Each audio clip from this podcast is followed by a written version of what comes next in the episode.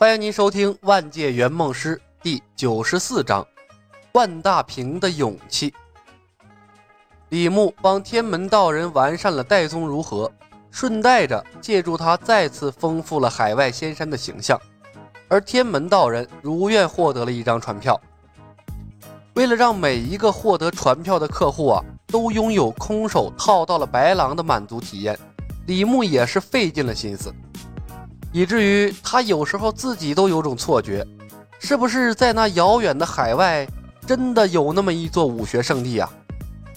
秘籍换船票，天门道人开了个好头。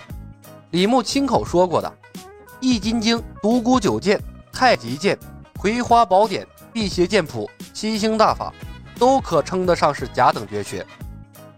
此时啊，《易筋经》《葵花宝典》等绝学呢是名花有主。而且都在绝对不能招惹的人手里，但还剩下两个是可以琢磨一番的呀。比如那个半死不活的令狐冲手里的独孤九剑，以及福威镖局的辟邪剑谱。青城派呀，是从一开始就在打这个辟邪剑谱的主意。侯仁杰默默瞥了一眼张金鳌，觉得有必要通知于沧海，抓紧时间寻找辟邪剑谱了。今天的事情若是传出去，盯着剑谱的人会越来越多的。左冷禅把张金鳌等人的表情尽收眼底，暗叹了一声：“哎，江湖终究要乱了呀！”突然，院内传出一阵惊呼声，左冷禅等人对视一眼，同时飞身抢出了院内。大院之内，万大平等几个木星的助手。各自抱着一个脏水桶，是大吐特吐，吐的是脸色发白，泪涕横流啊！眼瞅着那连气儿都喘不上来了。木星呢，戴着口罩，冷眼在旁边看着他们。当着外人的面，嵩山派弟子如此做派，大丢了左冷禅的脸面。他的脸当时就沉了下去。怎么回事？闻听左冷禅的问话，万大平等人直起身来。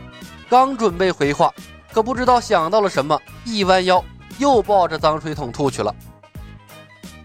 木星扫过他们，眼神里满满的都是不屑。他摘下了口罩，微微一笑：“左盟主，天门掌门，幸不辱命，手术啊很成功。”啊，天天乙师弟痊愈了。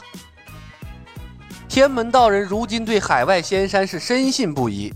但木星这么快就完成了手术，还是让他倍感惊讶。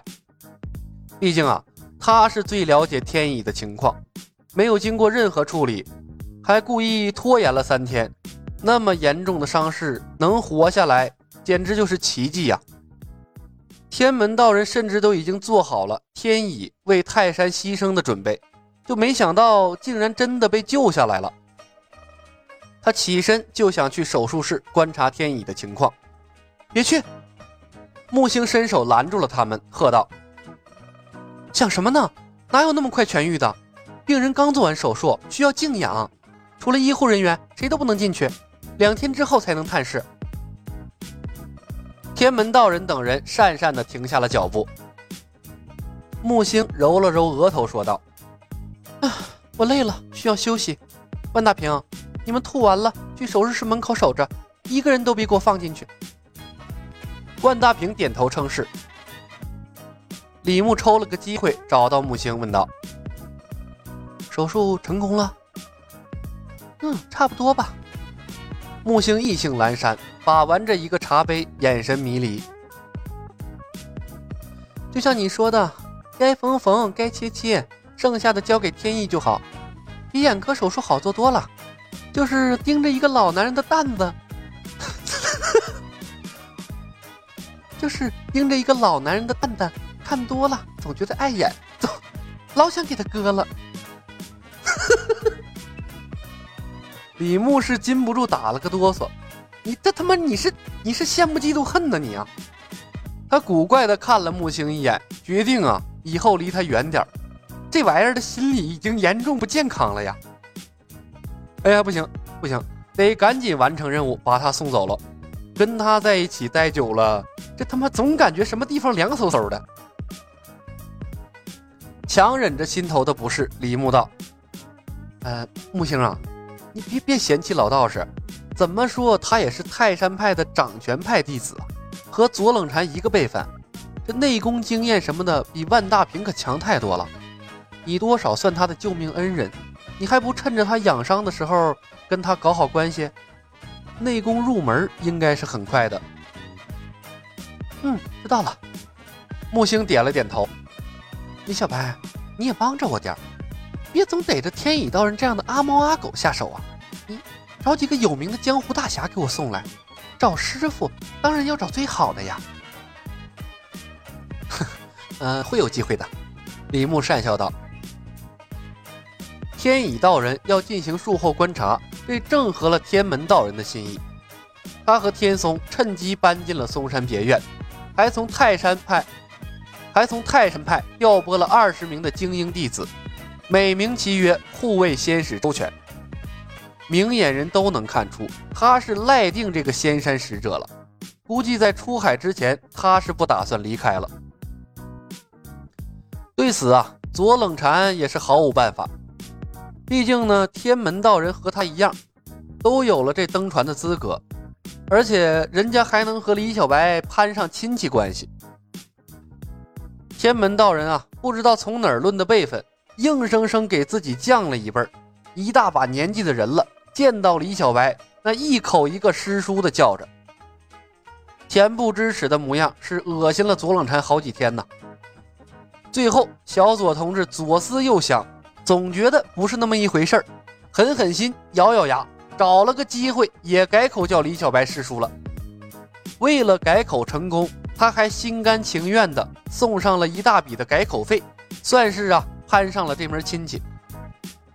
也许是缝合了病灶的原因，也许是抗生素的功劳，天乙道人的伤势一天好似一天，偶尔啊还能走出病房晒晒太阳，气色简直和刚送来的时候判若两人。